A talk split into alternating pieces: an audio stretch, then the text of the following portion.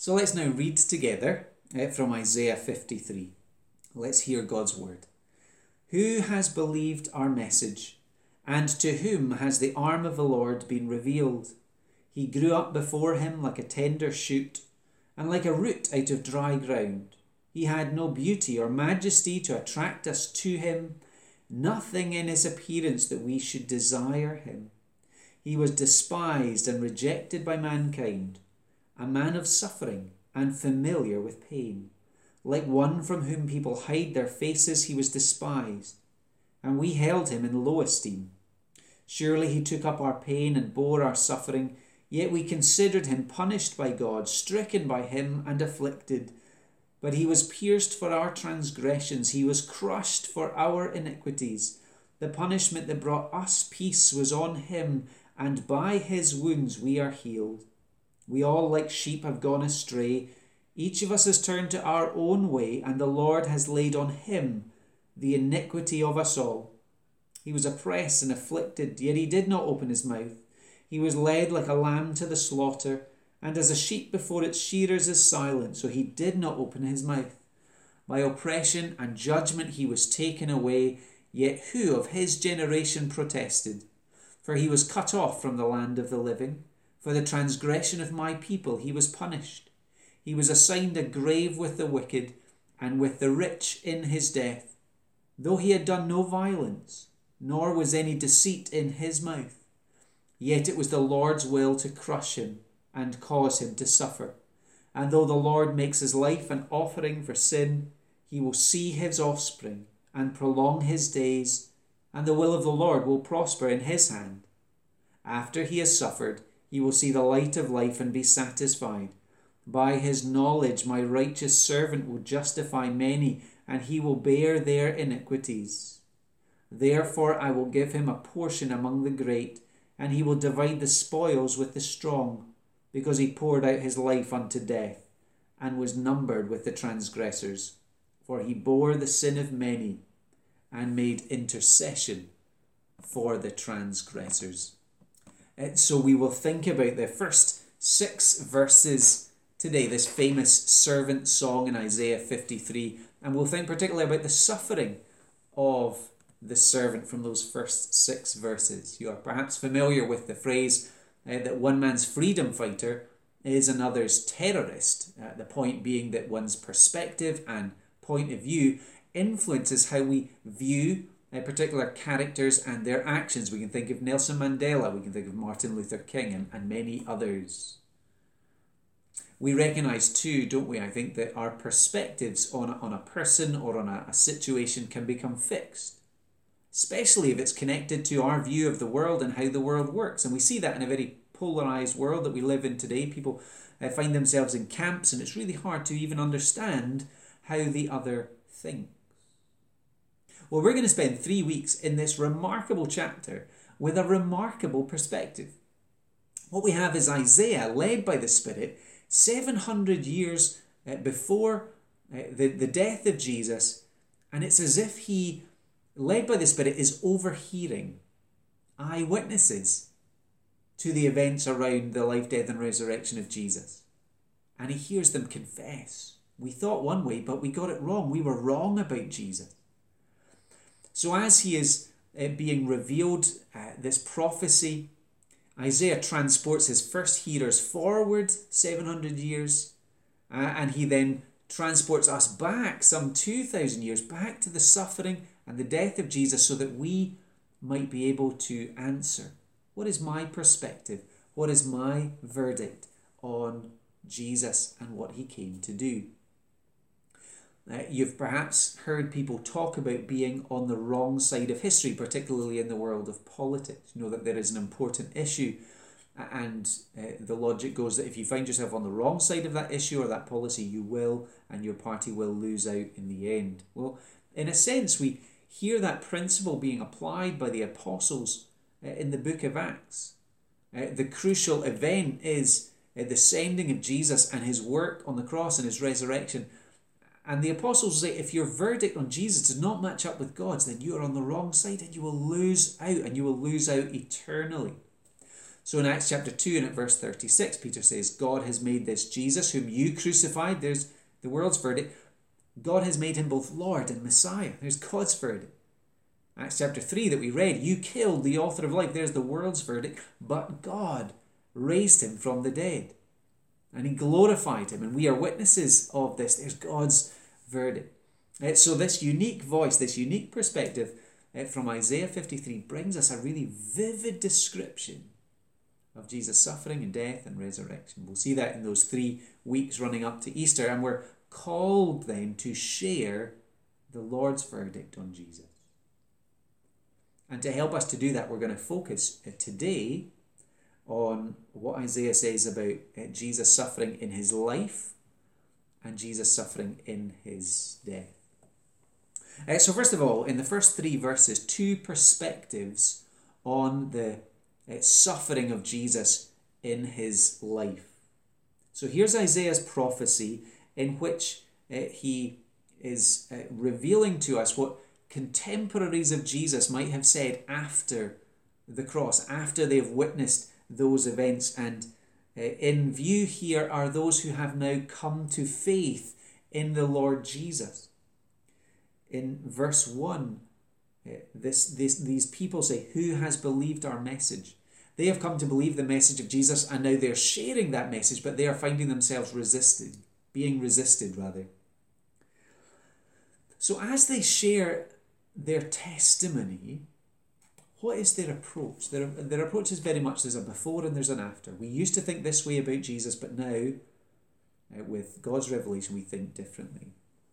So, uh, their perspective on Jesus' suffering life before faith, let's look at verse 2. They regarded Jesus as nothing special. He grew up before him like a tender shoot. Jesus was fragile, Jesus was weak. Think about perhaps the, the spring flowers in your garden, knowing that all it would take would be a harsh frost uh, and those uh, flowers would not make it. Uh, he grew up like a root out of dry ground. What does that saying imply? It implies that Jesus uh, was unimpressive. He began from unpromising conditions. Can anything good come out of Nazareth? Isn't he Mary's son? Isn't he the son of the carpenter. What about the appearance of Jesus? He had no beauty or majesty to attract us to him, nothing in his appearance that we should desire him. There was nothing compelling, nothing imposing. Jesus did not draw attention by his physical presence or by uh, his nobility. Rather, we know Jesus was born in a stable and his hometown was a backwater village that was regarded with contempt. He was homeless. When he rode into Jerusalem, he didn't come on a war horse, he came on a donkey. When image is everything, many look at Jesus and say he's nothing special. Verse 3 takes it further to imply that in their thinking before faith, Jesus was a nobody. He was despised and rejected by mankind. The natural reaction of people to Jesus was to treat him with contempt. We see that all through um, his life with the religious leaders. We hear the mockery at the cross. He saved others, but he can't save himself. Jesus was a man of suffering, a man of sorrow, and familiar with pain. Isolated, misunderstood, not receiving sympathy and bear in mind that he's familiar with sorrow and pain only because he came to take ours, because he came to save us. He left the glory of heaven where there was no sorrow or pain to enter into our world to save us. Verse 3 says, He was held in low esteem, drawn from the world of, of accountancy. Jesus is a zero People turned their faces and turned their backs to Jesus. He was devalued and degraded both in his life and as he died. And, and Isaiah allows us to overhear this testimony. This was how we saw Jesus, but now, with the perspective of faith, it's quite different.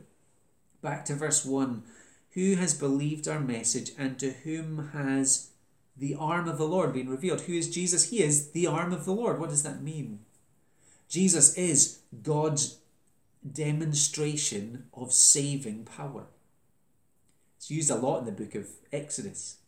God saving by um, an outstretched arm, the arm of power, eh, to rescue from slavery. The point now we see Jesus is God's powerful Saviour. He brings freedom not from physical slavery, but from spiritual slavery, from sin leading to death. And He sets people free so that we might enjoy life with God.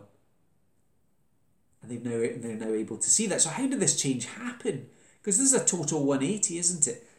Verse 1 again is so important. To whom has the arm of the Lord been revealed? It was revealed to them by God, by His Spirit, giving them the eyes of faith. Without that, they would have continued to treat Jesus with contempt, and without the eyes of faith, so too would we.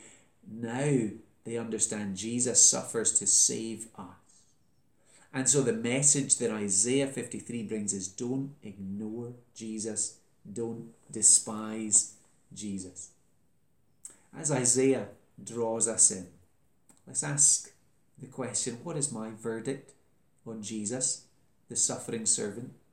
Does it match the crowds of culture and society, or does it match the Lord's verdict? If you're a worshipper of Jesus today, praise God that He has revealed that truth to you, that He has given you the eyes of faith. It was nothing to do with us, it's all a gift of God's grace. So let's praise Him for that. And if you have up until now, as it were, walked on by, ask God to reveal the truth to your heart. Why did Jesus come? Jesus came because by nature we are all on the wrong side of history. We are separated from God because of our sin and our guilt, our deliberate rejection of God. We stand under the judgment of God and we face left to ourselves, eternal separation without God and without anything that is good. Jesus came because we are a people who need to be rescued. And God, in love, sent Jesus, our loving rescuer. Who is Jesus? Jesus is the Lord's gift to us. Jesus is the substitute who suffers and dies in love for us. And he's come to promise true eternal life, lasting and solid hope, deep, unending joy, freedom from guilt and fear, the answer to our loneliness in His person and in His work. Are we trusting Him? Have we seen who He is? And let me ask a further question if we're Christians today who are we sharing this message with? So remember, this is testimony of people whose lives have been changed. So now they're followers of Jesus and they want to bring the good news.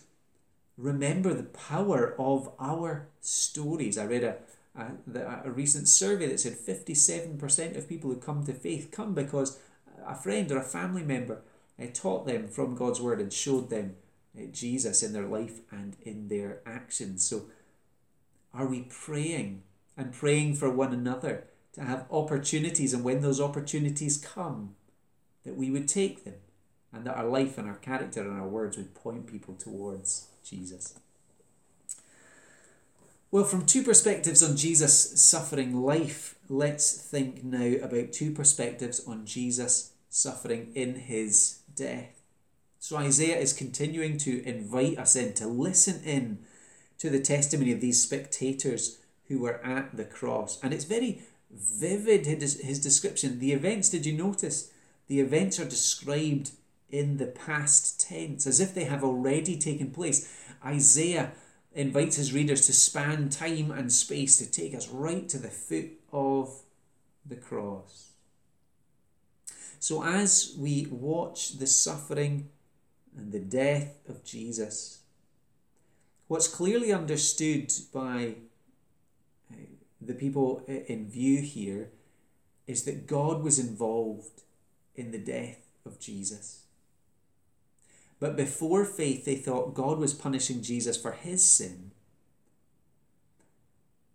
But once the Spirit worked and opened their eyes and gave them faith, they saw Jesus is punished for our sin.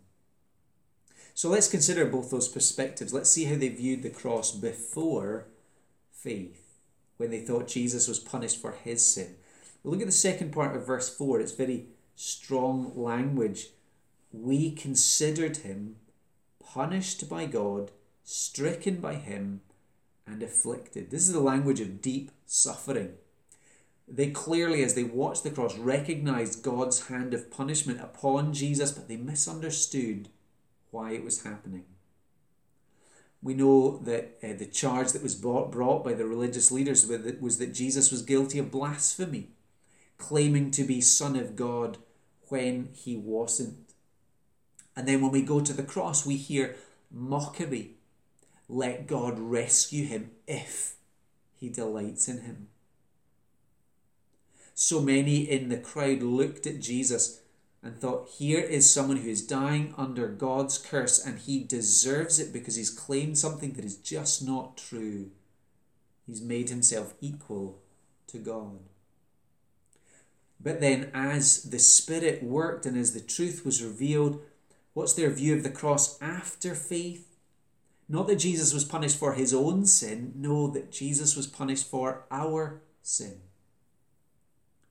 The Spirit works in them and they recognize Jesus is our substitute. He takes our sin, He takes our place, He takes our punishment. Isaiah's first hearers were familiar with the Day of Atonement. And what happened on the Day of Atonement is that there were two animals, two goats, and one goat it was taken and and the sin of the people, as it were, was transferred onto that animal and then it was slaughtered as a way to say it's a blood sacrifice that is required for forgiveness and peace with God. But then there was the other animal, the scapegoat, and again the sins of the people were symbolically laid on that animal, and the animal was then sent out into the wilderness, carrying, as it were, those sins, carrying them out of sight.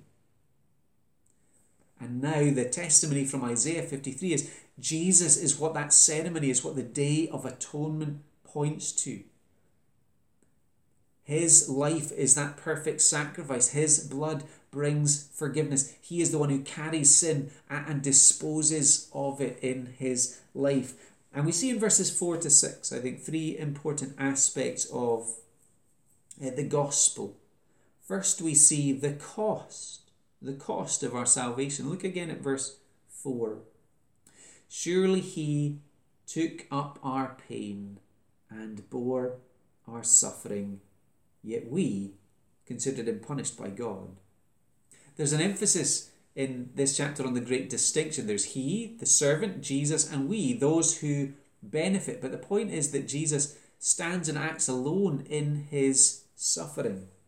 Jesus took up our pain and bore our suffering. Perhaps it would be helpful to think of the image of waste disposal or if you get someone who comes to do some uh, a bulky uplift, uh, what do they do? They come and they pick up uh, our, our waste, our, our rubbish. They perhaps put it on their shoulders, depending how heavy it is, and they then dispose of it. So it, it is no longer uh, our problem. Isaiah 53 reminds us that Jesus picks up our sin, our moral and spiritual garbage and he shoulders it and he carries it as if it was his own and he disposes of it. He takes the full punishment for it so it is fully forgiven for those who have the eyes of faith and who trust in Jesus and that what he did on the cross he did for us. This is costly grace. This is the cost to God of our salvation. Jesus, the Son of God, dies for our sin in our place to secure for us a forgiveness we can freely receive by faith, by trusting and believing. So that's the cost that we see in the gospel. But then in verse 5, we are shown the exchange that takes place, the great exchange that takes place in the gospel. Jesus takes something from us and he gives something to us. What does Jesus take. Verse 5 He was pierced for our transgressions, He was crushed for our iniquities. The punishment that brought us peace was on him, and by his wounds we are healed. Jesus takes our sin. One of the words is transgression. That's a deliberate breaking, a deliberate rejection of God's law. When we turn our back on what we clearly know God wants us to do, when we break and dismiss the Ten Commandments, for example. And Jesus takes our iniquity when God sets a straight path and we um, make it crooked because we don't eh, live to fully please God. Jesus takes that on himself. So he takes our sin. And then he takes the penalty for sin. He is pierced and he is crushed. And he bears wounds.